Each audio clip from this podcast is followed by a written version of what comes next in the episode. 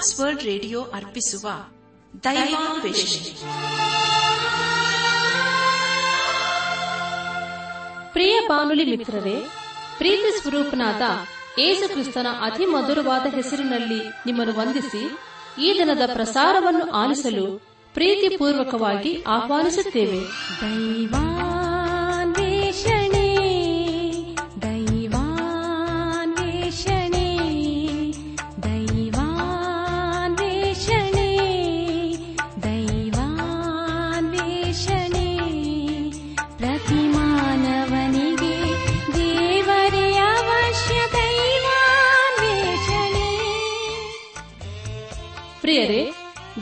ಸ್ವರೂಪದಲ್ಲಿ ನಿರ್ಮಿಸಲ್ಪಟ್ಟ ಮಾನವ ಕುಲವು ಕ್ರಿಸ್ತೇಸುವಿನಲ್ಲಿ ದೊರೆಯುವ ನಿರಂತರವಾದ ಸಂತೋಷ, ಶಾಂತಿ, ಪಾಪ ಕ್ಷಮಾಪಣೆ, ನಿತ್ಯ ಜೀವ ಹೊಂದಬೇಕೆಂದು ದೇವರ ಚಿತ್ತವಾಗಿದೆ.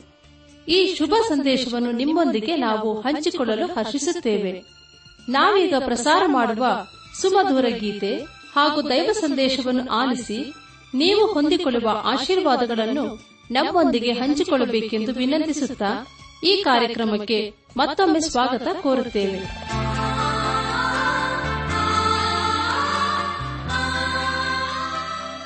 ಬನ್ನಿ ಪ್ರಿಯರೇ, ದೇವರ ವಾಕ್ಯವನ್ನು ಧ್ಯಾನ ಮಾಡುವ ಮುನ್ನ ದೇವಾದ ದೇವರ ಮುಂದೆ ನಮ್ಮನ್ನು ತಗ್ಗಿಸಿಕೊಂಡು, ನಮ್ಮ ಶಿರವನ್ನು ಭಾಗಿಸಿ ನಮ್ಮ ಕಣ್ಣುಗಳನ್ನು ಮುಚ್ಚಿಕೊಂಡು ದೀನತೆಯಿಂದ ಪ್ರಾರ್ಥನೆ ಮಾಡೋಣ.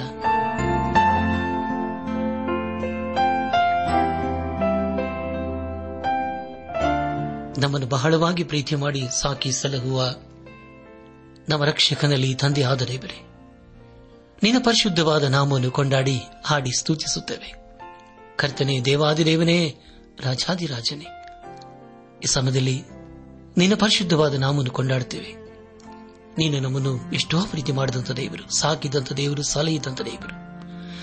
ನೀನು ನಮ್ಮನ್ನು ಬೇಟೆಗಾರನ ಬಲೆಯಿಂದಲೂ ಮರಣಕರ ವ್ಯಾಧಿಗಳಿಂದ ತಪ್ಪಿಸಿದಂಥ ನಂಬಿಕಸ್ಥನಾದಂಥ ಸರ್ವಶಕ್ತನಾದ ದೇವರು ನೀನು ಕರ್ತನೆ, ದೇವಾದಿದೇವನೇ, ಈ ದಿನ ವಿಶೇಷವಾಗಿ ಎಲ್ಲ ರೈತರನ್ನು, ಕಾರ್ಮಿಕ ವರ್ಗದವರನ್ನು, ಕೂಲಿ ಕೆಲಸಗಾರರನ್ನು, ಅವರವರ ಕುಟುಂಬಗಳನ್ನು ದೇವ ನಿನ್ನ ಹಸ್ತಕೋಪಿಸುತ್ತೇವೆ ಅವರನ್ನು ನೀನೆ ಆಶೀರ್ವದಿಸಪ್ಪ.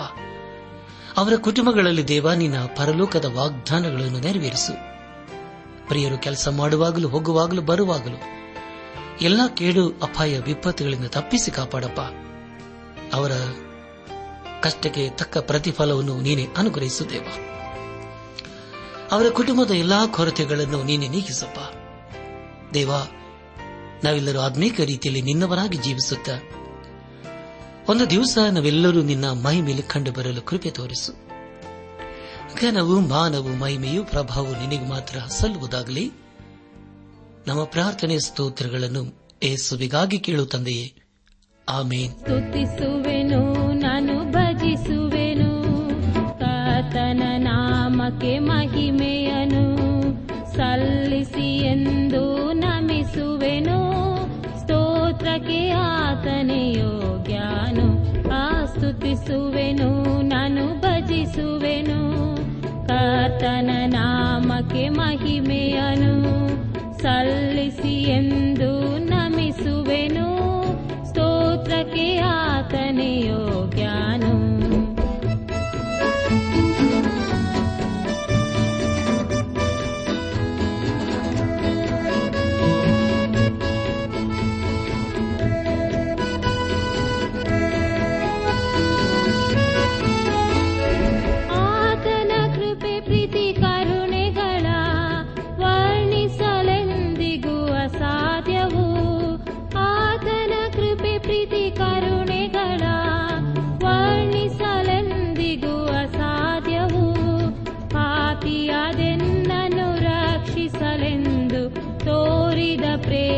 ಪ್ರೇಮವದ ಪಾರವು ಪಾಪಿಯದೆನ್ನನು ರಕ್ಷಿಸಲೆಂದು ತೋರಿದ ಪ್ರೇಮವದ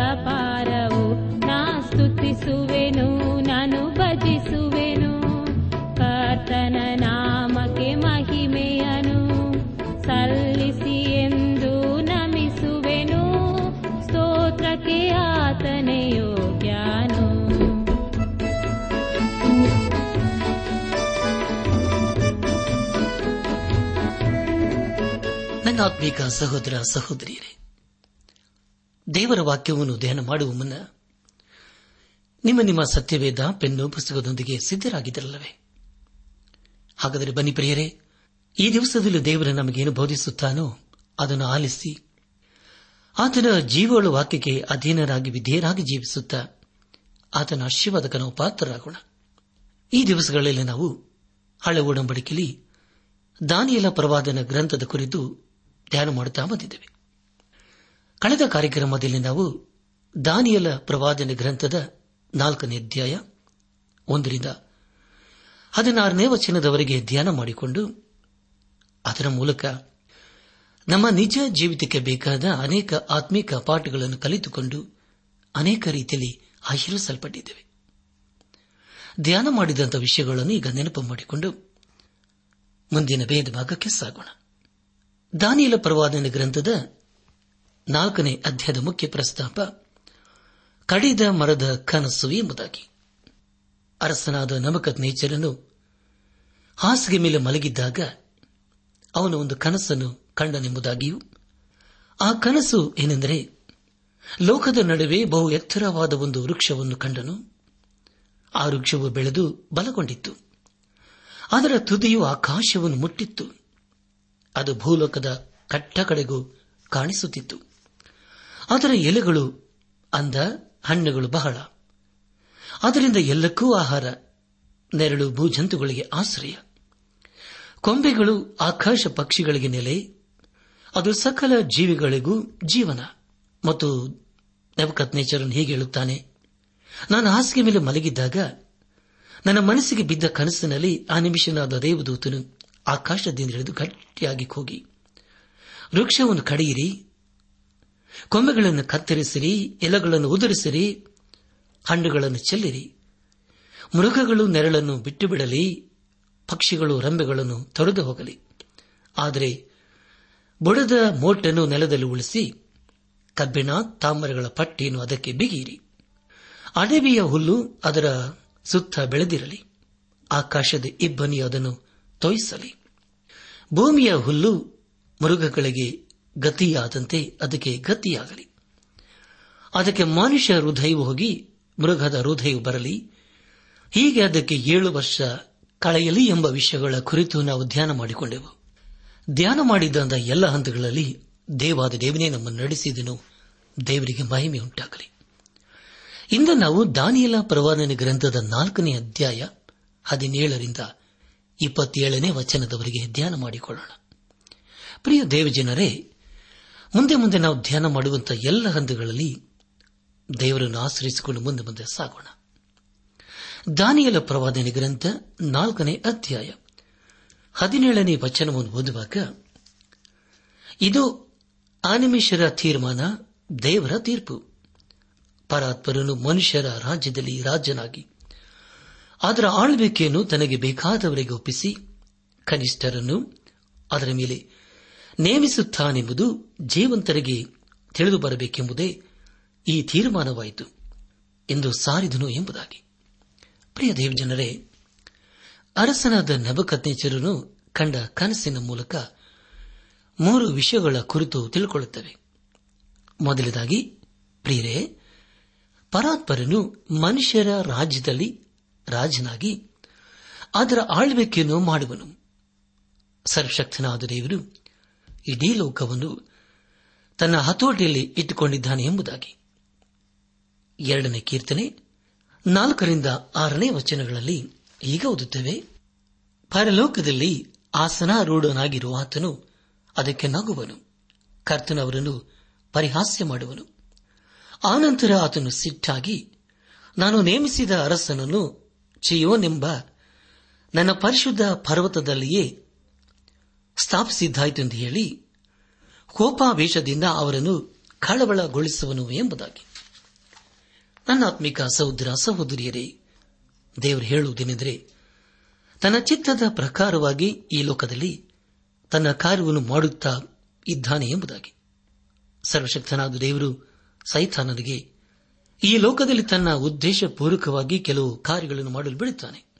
ಅನೇಕರು ಸೈತಾನನ ವಿಷಯವಾಗಿ ಸತ್ಯವೇಧದಲ್ಲಿ ಯಾವ ಆಧಾರವೂ ಇಲ್ಲದಂಥ ವಿಷಯಗಳ ಕುರಿತು ಹೇಳುತ್ತಾರೆ.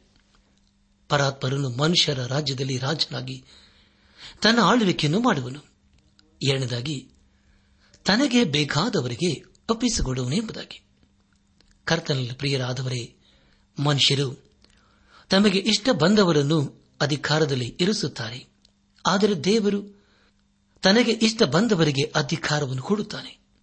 ಅಪೋಸ್ತನದ ಪೌಲನು ರೋಮಾಪುರ ಸಭೆಗೆ ಬರೆಯುವಾಗ ಅದು ಮೂರನೇ ಅಧ್ಯಾಯ ಮೊದಲನೇ ವಚನದಲ್ಲಿ ಹೀಗೆ ಬರೆಯುತ್ತಾನೆ. ಪ್ರತಿ ಮನುಷ್ಯನು ತನ್ನ ಮೇಲಿರುವ ಅಧಿಕಾರಿಗಳಿಗೆ ಅಧೀನರಾಗಿರಲಿ. ಯಾಕೆಂದರೆ ದೇವರಿಂದ ಹೊರತು ಒಬ್ಬರಿಗೂ ಅಧಿಕಾರವಿರುವುದಿಲ್ಲ. ಇರುವ ಅಧಿಕಾರಿಗಳು ದೇವರಿಂದ ನೇಮಿಸಲ್ಪಟ್ಟವರು ಎಂಬುದಾಗಿ. ಕರ್ತನಲ್ಲಿ ಪ್ರಿಯರಾದವರೇ, ಹಾಗಾದರೆ ದೇವರು, ಈ ಲೋಕದಲ್ಲಿ ಕೆಲವರನ್ನು ಯಾಕೆ ಅಧಿಕಾರದಲ್ಲಿ ಇರಲು ಅನುಮತಿಸುತ್ತಾನೆ? ಮುನಿದಾಗಿ, ಕನಿಷ್ಠರನ್ನು ಅದರ ಮೇಲೆ ನೇಮಿಸುತ್ತಾನೆ. ಪ್ರಿಯರಿ, ಈ ಮಾತು ಎಲ್ಲರಿಗೂ ಅನ್ವಯವಾಗುತ್ತದೆ ರಾಜರ ಕುರಿತು ಹಾಗೂ ಅಧಿಕಾರಿಗಳ ಕುರಿತು ನೋಡುವಾಗ, ಒಳ್ಳೆಯವರನ್ನು ಕೆಟ್ಟವರನ್ನು ಕಂಡಿದ್ದೇವೆ. ಕೆಲವರು ಒಳ್ಳೆಯವರು, ಕೆಲವರು ಭಯಂಕರರೂ ಆಗಿದ್ದರು. ಪ್ರಿಯರು, ಇಂದು ಕೂಡ ನಮ್ಮ ಅಧಿಕಾರ ವ್ಯವಸ್ಥೆಯ ಕುರಿತು ಪ್ರಶ್ನಿಸುವವರು ಅನೇಕರಿದ್ದಾರೆ. ಆದರೆ ದೇವರ ಕನಿಷ್ಠರನ್ನು ನೇಮಿಸುತ್ತಾನೆ. ಅರಸನಾದ ನಮಕದ್ನೇಚರನು ಲೋಕದ ಪ್ರಥಮ ಅರಸನೆಂಬುದಾಗಿ ಕರೆಯಲ್ಪಟ್ಟಿದ್ದನು. ಅದರ ಜೊತೆ ಜೊತೆಯಲ್ಲಿ ಒಬ್ಬ ಸಮರ್ಥ ಅರಸನೆಂಬುದಾಗಿ ಕೂಡ ಕರೆಯಲ್ಪಟ್ಟಿದ್ದನು. ಆದರೂ ಪ್ರಿಯರೇ ಅವನು ತೆಗೆದುಕೊಂಡಂತಹ ಕೆಲವು ತೀರ್ಮಾನಗಳು ಹುಚ್ಚುತನದಿಂದ ಕೂಡಿತ್ತು. ನಮ್ಮ ಧ್ಯಾನವನ್ನು ಮುಂದುವರೆಸಿ ದಾನಿಯಲ ಪ್ರವಾದನೆ ಗ್ರಂಥ ನಾಲ್ಕನೇ ಅಧ್ಯಾಯ ಹದಿನೆಂಟನೇ ವಚನವನ್ನು ಓದುವಾಗ, ರಾಜನಾದ ನವಕತ್ ನೇಚರನೆಂಬ ನಾನು ಈ ಕನಸನ್ನು ಕಂಡೆನು. ಬೆಲ್ತಸಚ್ಚರನೆ, ನನ್ನ ರಾಜ್ಯದ ಸಕಲ ವಿದ್ವಾಂಸರಲ್ಲಿ ಯಾರೂ ಅದರ ಅರ್ಥವನ್ನು ತಿಳಿಸಲಾರರು. ನೀನು ಅದನ್ನು ತಿಳಿಸು.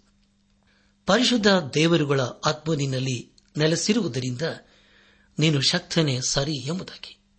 ಪ್ರಿಯರೇ, ಎಂಥ ಅದ್ಭುತವಾದಂತಹ ವೇದ ವಚನವಲ್ಲವೇ? ನಿಮಗಾಗಿ ಮತ್ತೊಂದು ಸಾರಿ ಗೊತ್ತೇನೆ? ದಯಮಾಡಿ ಕೇಳಿಸಿಕೊಳ್ಳ್ರಿ. ದಾನಿಯಲ ಪ್ರವಾದನೆ ಗ್ರಂಥ ನಾಲ್ಕನೇ ಅಧ್ಯಾಯ ಹದಿನೆಂಟನೇ ವಚನ. ರಾಜನಾದ ನೆಬಕತ್ ನೇಚರನೆಂಬ ನಾನು ಈ ಕನಸನ್ನು ಕಂಡೆನು. ಬೆಲ್ತಸಚ್ಚರನೇ, ನನ್ನ ರಾಜ್ಯದ ಸಕಲ ವಿದ್ವಾಂಸರಲ್ಲಿ ಯಾರೂ ಅದರ ಅರ್ಥವನ್ನು ತಿಳಿಸಲಾರರು. ನೀನು ಅದನ್ನು ತಿಳಿಸು. ಪರಿಶುದ್ಧ ದೇವರುಗಳ ಆತ್ಮವು ನಿನ್ನಲ್ಲಿ ನೆಲೆಸಿರುವುದರಿಂದ ನೀನು ಶಕ್ತನೆ ಸರಿ ಎಂಬುದಾಗಿ. ಕರ್ತನಲ್ಲಿ ಪ್ರಿಯರಾದವರೇ, ಈಗ ದಾನಿಯಲನು, ಅರಸನಾದ ನೆಬಕತ್ ನೇಚರನ್ನು ಕಂಡ ಕನಸನ್ನು ವಿವರಿಸಲು ಮುಂದಾಗುತ್ತಾನೆ. ಅರಸನಾದ ನೆಬಕತ್ ನೇಚರನ್ನು ಕಂಡ ಮರದ ಕನಸು ಏನು ಎಂಬುದಾಗಿ ಈಗ ತಿಳ್ಕೊಳ್ಳೋಣ. ನಾಲ್ಕನೇ ಅಧ್ಯಾಯ. ಹತ್ತೊಂಬತ್ತನೇ ವಚನವನ್ನು ಓದುವಾಗ, ಆಗ ಬೆಲ್ದಸಚ್ಚರನೆಂಬ ಅಡ್ಡ ಹೆಸರಿನ ದಾನಿಯಲನು ತನ್ನ ಬುದ್ಧಿಗೆ ತೋರಿದ್ದಕ್ಕೆ ದಿಗಲಪಟ್ಟು ತೂಸ ಹೊತ್ತು ಸ್ತಬ್ಧನಾದನು. ರಾಜನು ಇದನ್ನು ನೋಡಿ ಬೆಲ್ತಸಚ್ಚರನೆ ನನ್ನ ಕನಸಾಗಲಿ ಅದರ ಅರ್ಥವಾಗಲಿ ನಿನ್ನನ್ನು ಹೆದರಿಸದಿರಲಿ ಎಂದು ಹೇಳಲು ಬೆಲ್ತಸಚ್ಚರನು ಎನ್ನೊಡೇನೆ ಆ ಕನಸು ನಿನ್ನ ಹಗೆಗಳಿಗೆ ಫಲಿಸಲಿ. ಅದರ ಅರ್ಥವು ನಿನ್ನ ವಿರೋಧಿಗಳ ಅನುಭವಕ್ಕೆ ಬರಲಿ ಎಂಬುದಾಗಿ. ಪ್ರಿಯ ದೇವ್ ಜನರೇ, ಕನಸು ಏನು ಎಂಬುದಾಗಿ ಗ್ರಹಿಸಿಕೊಂಡ ದಾನಿಯಲನು ಈಗ ಸ್ತಬ್ಧನಾದನು. ಈಗ ನವಕತ್ ನೇಚರನು ದಾನಿಯಲನು ಬಹಳ ಸ್ನೇಹಿತರಾಗಿದ್ದಾರೆ. ಅದರ ಜೊತೆ ಜೊತೆಯಲ್ಲಿ ದಾನಿಯಲನು ಪ್ರಧಾನ ಮಂತ್ರಿಯಾಗಿದ್ದಾನೆ. ಮೊದಲಿನ ಕನಸಿನ ಕುರಿತು ದಾನಿಯಲನು ಈಗಾಗಲೇ ವಿವರಿಸಿದ್ದನು. ಆದರೆ ಈ ಎರಡನೇ ಕನಸಿನ ಕುರಿತು ದಾನಿಯಲನ್ನು ಹೇಳಲು ಭಯಪಟ್ಟನು. ಆದರೂ ಕೂಡ ಕನಸಿನ ಕುರಿತು ಈಗ ವಿವರಿಸಬೇಕಲ್ಲವೇ? ಪ್ರಿಯರೇ, ಅನೇಕ ಸಾರಿ ಅನೇಕ ಸಂದೇಹಗಳು, ಪ್ರಶ್ನೆಗಳು ನಮ್ಮ ಎದುರಿಗೆ ಬರುತ್ತವೆ.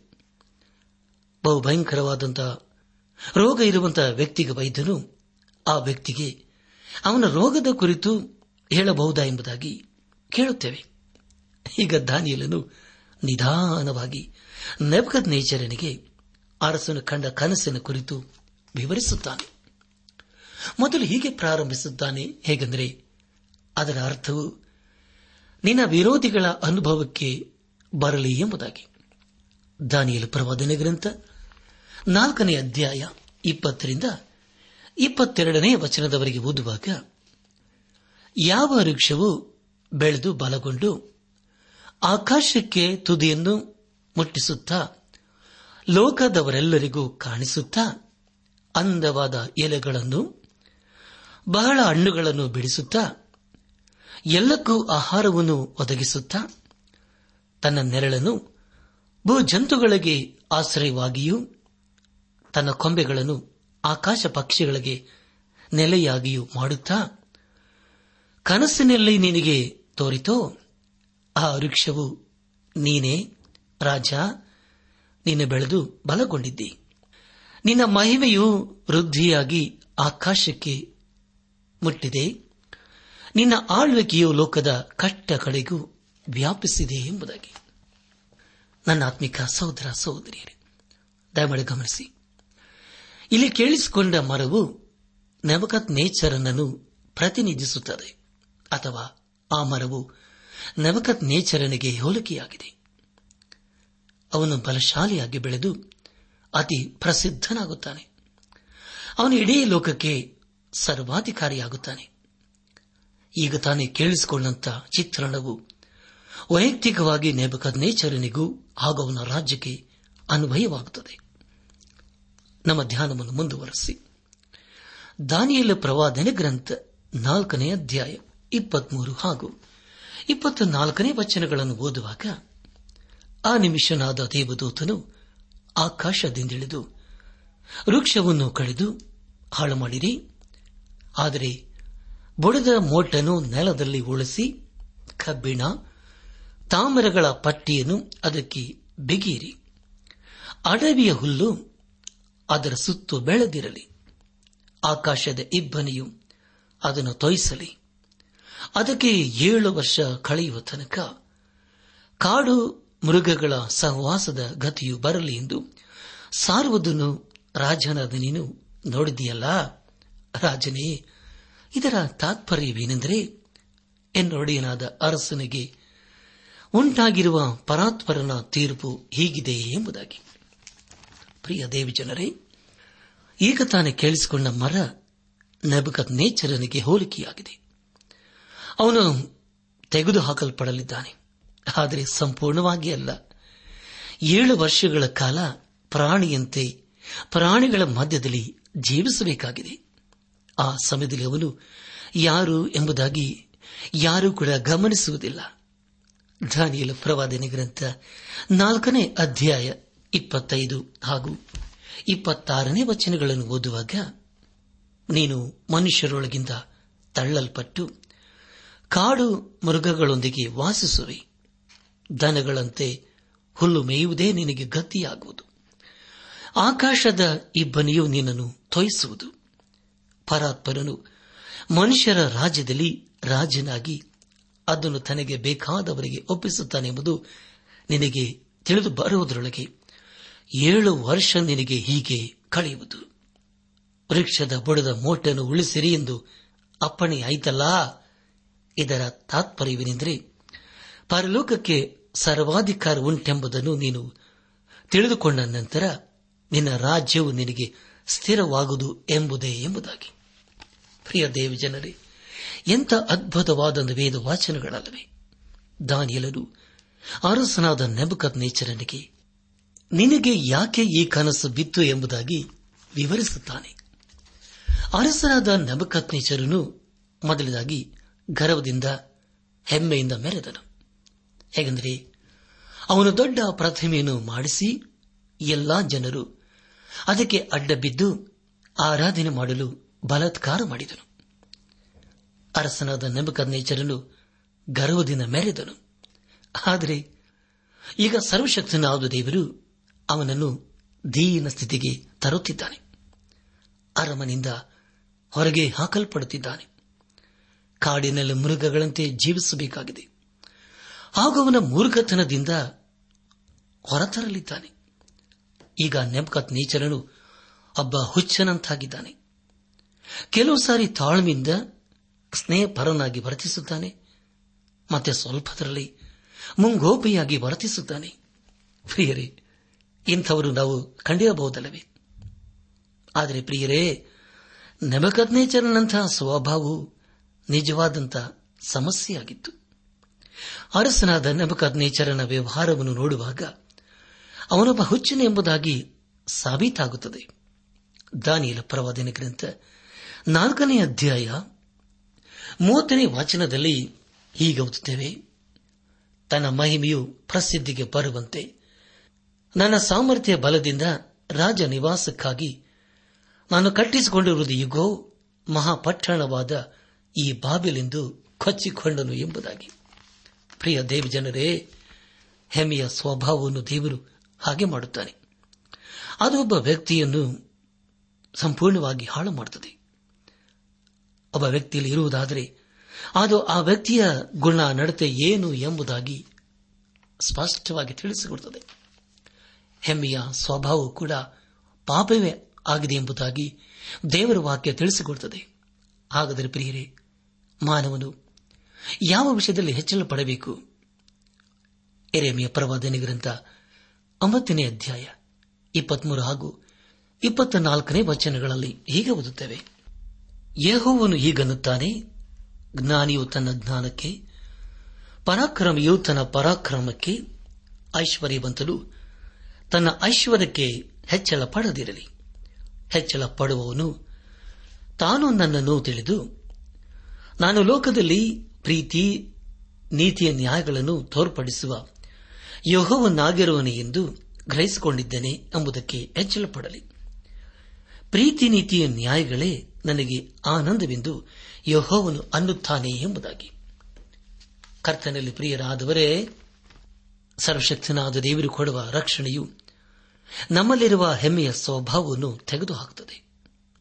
ಅಪ್ಪಸ್ತನದ ಪೌಲನು ಕೊರಿಂತ ಸಭೆಗೆ ಬರೆದಂತಹ ಮೊದಲನೇ ಪತ್ರಿಕೆ ಎರಡನೇ ಅಧ್ಯಾಯ. ಎರಡು ಹಾಗೂ ನಾಲ್ಕನೇ ಅಧ್ಯಾಯ ಏಳನೇ ವಚನಗಳಲ್ಲಿ ಹೀಗೆ ಬರೆಯುತ್ತಾನೆ. ನಾನು ಶಿಲುಬೆಗೆ ಹಾಕಲ್ಪಟ್ಟವನಾದ ಯೇಸು ಕ್ರಿಸ್ತನನ್ನೇ ಹೊರತು ಬೇರೆ ಯಾವುದನ್ನು ತಿಳಿಯದವನಾಗಿ ನಿಮ್ಮಲ್ಲಿ ಇರುವನೆಂದು ತೀರ್ಮಾನಿಸಿಕೊಂಡೆನು ಎಂಬುದಾಗಿಯೂ ನಿನಗೂ ಇತರರಿಗೂ ತಾರತಮ್ಯ ಮಾಡಿದವರು ಯಾರು? ದೇವರಿಂದ ಹೊಂದದೇ ಇರುವಂಥದ್ದು. ನಿನ್ನಲ್ಲಿ ಒಂದಾದರೂ ಉಂಟೋ? ಹೊಂದಿದ ಮೇಲೆ ಹೊಂದದವನಂತೆ ನೀನು ಯಾಕೆ ಹಿಗ್ಗುತ್ತೀ ಎಂಬುದಾಗಿ. ನನ್ನ ಆತ್ಮಿಕ ಸಹೋದರ, ಸಹೋದರಿಯರೇ, ಹಾಗೆ ನಾವು ಮುಂದುವರೆಸಿ. ಕೊರೆಂತ ಸಭೆಗೆ ಬರೆದಂತಹ ಎರಡನೇ ಪತ್ರಿಕೆ ಹತ್ತನೇ ಅಧ್ಯಾಯ ಹದಿನೇಳನೇ ವಚನವನ್ನು ಓದುವಾಗ ಹೆಚ್ಚಳ ಪಡುವವನು ಕರ್ತನಲ್ಲಿಯೇ ಹೆಚ್ಚಳ ಪಡಲಿ ಎಂಬುದಾಗಿ. ನನ್ನ ಆತ್ಮಿಕ ಸಹೋದರ, ಸಹೋದರಿಯರೇ ನಾವು ಯಾರಲ್ಲಿ ಹೆಚ್ಚಳ ಪಡಬೇಕೆಂಬುದಾಗಿ ದೇವರ ವಾಕ್ಯ ಬಹಳ ಸ್ಪಷ್ಟವಾಗಿ ತಿಳಿಸಿತ್ತಲ್ಲವೇ? ಸರ್ವಶಕ್ತನಾದ ದೇವರು ಹೆಮ್ಮೆಯ ಸ್ವಭಾವವನ್ನು ಅಸೆ ಪಡುತ್ತಾನೆ ಎಂಬುದಾಗಿ ನಾನು ತಿಂಗಳ ಪುಸ್ತಕ ಆರನೇ ಅಧ್ಯಾಯ ಹದಿನಾರರಿಂದ ಹತ್ತೊಂಬತ್ತನೇ ವಚನಗಳಲ್ಲಿ ನಾವು ಓದುತ್ತೇವೆ. ದಯಮಾಡಿ ಸಮಯ ಮಾಡಿಕೊಂಡು ಅರಸನಾದ ಸೋಲೋಮನ ಬರೆದ ಜ್ಞಾನೋಕ್ತಿಗಳು ಆರನೇ ಅಧ್ಯಾಯ ಹದಿನಾರರಿಂದ ಹತ್ತೊಂಬತ್ತನೇ ವಚನಗಳನ್ನು ಓದಿಕೊಳ್ಳಬೇಕೆಂಬುದಾಗಿ ನಿಮ್ಮನ್ನು ನಾನು ಪ್ರೀತಿಯಿಂದ ಕೇಳಿಕೊಳ್ಳುತ್ತೇನೆ. ಪ್ರಿಯ ದೇವಜನರೇ ಅರಸನಾದ ನೆಬಕತ್ ನೇಚರನಂಥ ಹುಚ್ಚರಸನ್ನು ಮತ್ತೊಬ್ಬನಿಲ್ಲ. ಅವನಲ್ಲಿದ್ದಂಥ ಹುಚ್ಚುತನವು ಅವನನ್ನು ಸಂಪೂರ್ಣವಾಗಿ ಹಾಳು ಮಾಡಿತು. ಹಾಗೂ ಏಳು ವರ್ಷಗಳ ಕಾಲ ಪಶುವಿನಂತೆ ಜೀವಿಸಬೇಕಾಯಿತು. ಕೊನೆಯದಾಗಿ ದಾನಿಯಲ ಪ್ರವಾದನ ಗ್ರಂಥ ನಾಲ್ಕನೇ ಅಧ್ಯಾಯ. ಇಪ್ಪತ್ತೇಳನೇ ವಚನವನ್ನು ಓದುವಾಗ, ಆದ ಕಾರಣ ಅರಸೇ, ಈ ನನ್ನ ಬುದ್ಧಿವಾದವು ನಿನಗೆ ಒಪ್ಪಿಗೆಯಾಗಲಿ. ನಿನ್ನ ಧರ್ಮವನ್ನು ಆಚರಿಸಿ, ನಿನ್ನ ಪಾಪಗಳನ್ನು ನಾಶಗೊಳಿಸಿ, ಬಡವರಿಗೆ ಕರುಣೆಯನ್ನು ತೋರಿಸಿ, ನಿನ್ನ ಅಪರಾಧಗಳನ್ನು ಧ್ವಂಸ ಮಾಡು. ಇದರಿಂದ ನಿನ್ನ ನೆಮ್ಮದಿಯ ಕಾಲವು ಹೆಚ್ಚಾದೀತು ಎಂದರಿಕೆ ಮಾಡಿದನು ಎಂಬುದಾಗಿ. ಪ್ರಿಯ ದೇವ್ ಜನರೇ, ಈಗ ನೆಬಕದ್ ನೇಚರನು ಬಹಳ ಖಲಿಬಿಲಿಗೆ ಒಳಗಾಗಿದ್ದಾನೆ. ಈಗ ಅವನಲ್ಲಿ ಸಮಾಧಾನವೇ ಇಲ್ಲ. ಒಂದು ಕಾಲದಲ್ಲಿ ಅವನ ಸರ್ವಾಧಿಕಾರದ ಕುರಿತು ಪ್ರಶ್ನಿಸುವರು ಯಾರೂ ಇರಲಿಲ್ಲ. ಆದರೆ ಅಂತ ವ್ಯಕ್ತಿ ಈಗ ಪಾಪದಲ್ಲಿ ಜೀವಿಸುತ್ತಾ ಇದ್ದಾನೆ. ಇಲ್ಲಿ ದಾನಿಯಲನ್ನು ಎಚ್ಚರಿಸುವುದೇನೆಂದರೆ, ನೀನು ನಿನ್ನ ಪಾಪಕ್ಕಾಗಿ ಪಶ್ಚಾತ್ತಾಪಪಟ್ಟು ಅದಕ್ಕೆ ಬೆನ್ನು ಹಾಕಬೇಕು ಎಂಬುದಾಗಿ. ಮತ್ತು ಹೇಳುವುದೇನೆಂದರೆ, ನೀನು ದೇವರ ಕಡೆಗೆ ತಿರುಗಿಕೊಂಡು ನೀತಿವಂತನಾಗಿ ಬದುಕಬೇಕು ಎಂಬುದಾಗಿ. ಪ್ರಿಯರೇ, ಇಲ್ಲಿ ದಾನಿಯಲನು ನೆಬಕತ್ ನೇಚರನಿಗೆ ಎಚ್ಚರಿಸುವುದೇನೆಂದರೆ, ನೀನು ನಿನ್ನ ಪಾಪಕ್ಕೆ ಪಶ್ಚಾತ್ತಾಪಪಟ್ಟು ದೇವರ ನ್ಯಾಯತೀರ್ಪಿನಿಂದ ತಪ್ಪಿಸಿಕೋ ಎಂಬುದಾಗಿ. ನೆಬಕತ್ ನೇಚರನು ಪಾಪದಿಂದ ಬಿಡುಗಡೆ ಹೊಂದಿ ನಿರೀಕ್ಷೆಯಲ್ಲಿ ಜೀವಿಸುವ ಸಮಯ ಇನ್ನೂ ಇದೆ. ಸರ್ವಶಕ್ತನಾದ ದೇವರು ಪ್ರವಾದಿಯತ ದಾನಿಯಲನ್ನು ಮೂಲಕ ಕೊನೆಯ ಸಾರಿ ನೆಬಕದ್ ನೇಚರನನ್ನು ಎಚ್ಚರಿಸುತ್ತಿದ್ದಾನೆ. ಪ್ರಿಯರೇ, ನಮಗೆ ನಿಜವಾದಂಥ ಸಮಾಧಾನ ಬೇಕಾದರೆ ನಾವು ಯೇಸು ಕ್ರಿಸ್ತನ ಕಡೆಗೆ ತಿರುಗಿಕೊಳ್ಳಬೇಕು. ಅದನ್ನು ಬಿಟ್ಟು ಬೇರೆ ಯಾವ ದಾರಿಯೂ ನಮಗಿಲ್ಲ. ಈ ಸಂದೇಶವನ್ನು ಆಲಿಸುತ್ತಿರುವ ನನ್ನ ಆತ್ಮಿಕ ಸಹೋದರ ಸಹೋದರಿಯರೇ, ದೇವರ ವಾಕ್ಯವನ್ನು ಕೇಳಿಸಿಕೊಂಡಿದ್ದೇವೆ. ಅದಕ್ಕೆ ನಮ್ಮ ಪ್ರತಿಕ್ರಿಯೆ ಏನಾಗಿದೆ? ಸರ್ವಶಕ್ತನಾದ ದೇವರು ದಾನಿಯಲನ ಮೂಲಕ ನಮಗತ್ ನೇಚರನ್ನು ಎಚ್ಚರಿಸಿದ ಹಾಗೆ ಅದೇ ಜೀವಳ ವಾಕ್ಯಗಳ ಮೂಲಕ ದೇವರು ನಮ್ಮನ್ನು ಕೂಡ ಎಚ್ಚರಿಸುತ್ತಿದ್ದಾನೆ ನಾವು ನೀತಿಯನ್ನು ಆಚರಿಸುತ್ತಾ ನಮ್ಮ ಪಾಪದ ಜೀವಿತಕ್ಕೆ ಬೆನ್ನು ಹಾಕಿ. ಬಡವರಿಗೆ ಕರುಣೆಯನ್ನು ತೋರಿಸುತ್ತಾ ನಮ್ಮಲ್ಲಿರುವಂತಹ ಎಲ್ಲ ಅಪರಾಧಗಳನ್ನು ನಾವು ಬಿಟ್ಟು ಬಿಟ್ಟು ಯೇಸು ಕರ್ಸನಗಳಿಗೆ ತಿರುಗುವುದಾದರೆ, ಪ್ರಿಯರೇ, ಅದಕ್ಕಿಂತಲೂ ಉತ್ತಮವಾದಂತಹ ತೀರ್ಮಾನ ಮತ್ತೊಂದಿಲ್ಲ. ಖಂಡಿತವಾಗಿ ದೇವರು ನಮ್ಮನ್ನು ಕ್ಷಮಿಸಲಿದ್ದಾನೆ. ಆದುದರಿಂದ ಹಿಂದೆ ನಾವು ಪಾಪದ ಜೀವಿತಕ್ಕೆ ಬೆನ್ನು ಹಾಕಿ ಯೇಸು ಕ್ರಿಸ್ತನನ್ನು, ನಮ್ಮ ಸ್ವಂತ ರಕ್ಷಕನು, ವಿಮೋಚಕನು, ನಾಯಕನೆಂಬುದಾಗಿ ಹಿಂದೆ ನಮ್ಮ ಹೃದಯದಲ್ಲಿ ಅಂಗೀಕರಿಸಿಕೊಂಡು ಆತನ ಮಾರ್ಗದಲ್ಲಿ ಜೀವಿಸುತ್ತಾ ಆತನ ಆಶೀರ್ವಾದಕ್ಕೆ ಪಾತ್ರರಾಗೋಣ. ದೇವರ ಸಮಾಧಾನ, ಸಂತೋಷ ನಿಮ್ಮೊಂದಿಗೆ ಸದಾ ಇರಲಿ. ಪ್ರಿಯರೇ, ನಿಮಗೆ ಪ್ರಾರ್ಥನೆಯ ಅವಶ್ಯಕತೆ ಇದ್ದರೆ, ನಿಮ್ಮಲ್ಲಿ ಏನಾದರೂ ಸಂದೇಹ ಅಥವಾ ಸಲಹೆಗಳಿದ್ದರೆ, ದಯಮಾಡಿ ದೂರವಾಣಿಯ ಕರೆ ಮೂಲಕ ನಮಗೆ ತಿಳಿಸಿರಿ. ನಮ್ಮ ಮೊಬೈಲ್ ದೂರವಾಣಿ ಸಂಖ್ಯೆ ಒಂಬತ್ತು ಎಂಟು ನಾಲ್ಕು ಐದು ಆರು ಒಂದು ಆರು ನಾಲ್ಕು ಒಂದು ಎರಡು.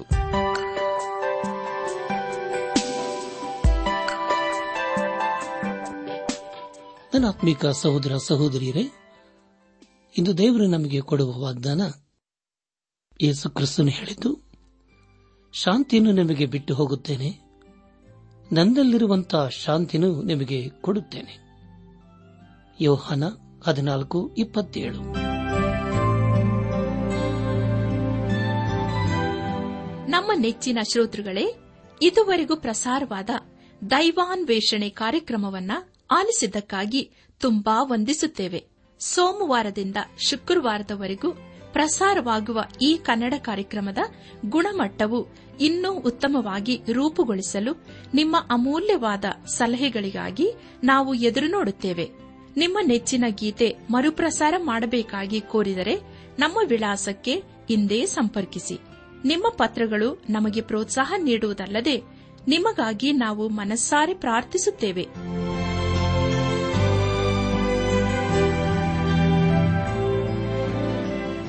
ನಮ್ಮ ವಿಳಾಸ ದೈವಾನ್ ವೇಷಣೆ ಟ್ರಾನ್ಸ್ ವರ್ಲ್ಡ್ ರೇಡಿಯೋ ಇಂಡಿಯಾ, ಟಪಾಲು ಸಂಖ್ಯೆ ನಾಲ್ಕು ಮೂರು ಎರಡು ಸೊನ್ನೆ, ಬೆಂಗಳೂರು ಐದು ಆರು ಸೊನ್ನೆ ಸೊನ್ನೆ ನಾಲ್ಕು ಮೂರು.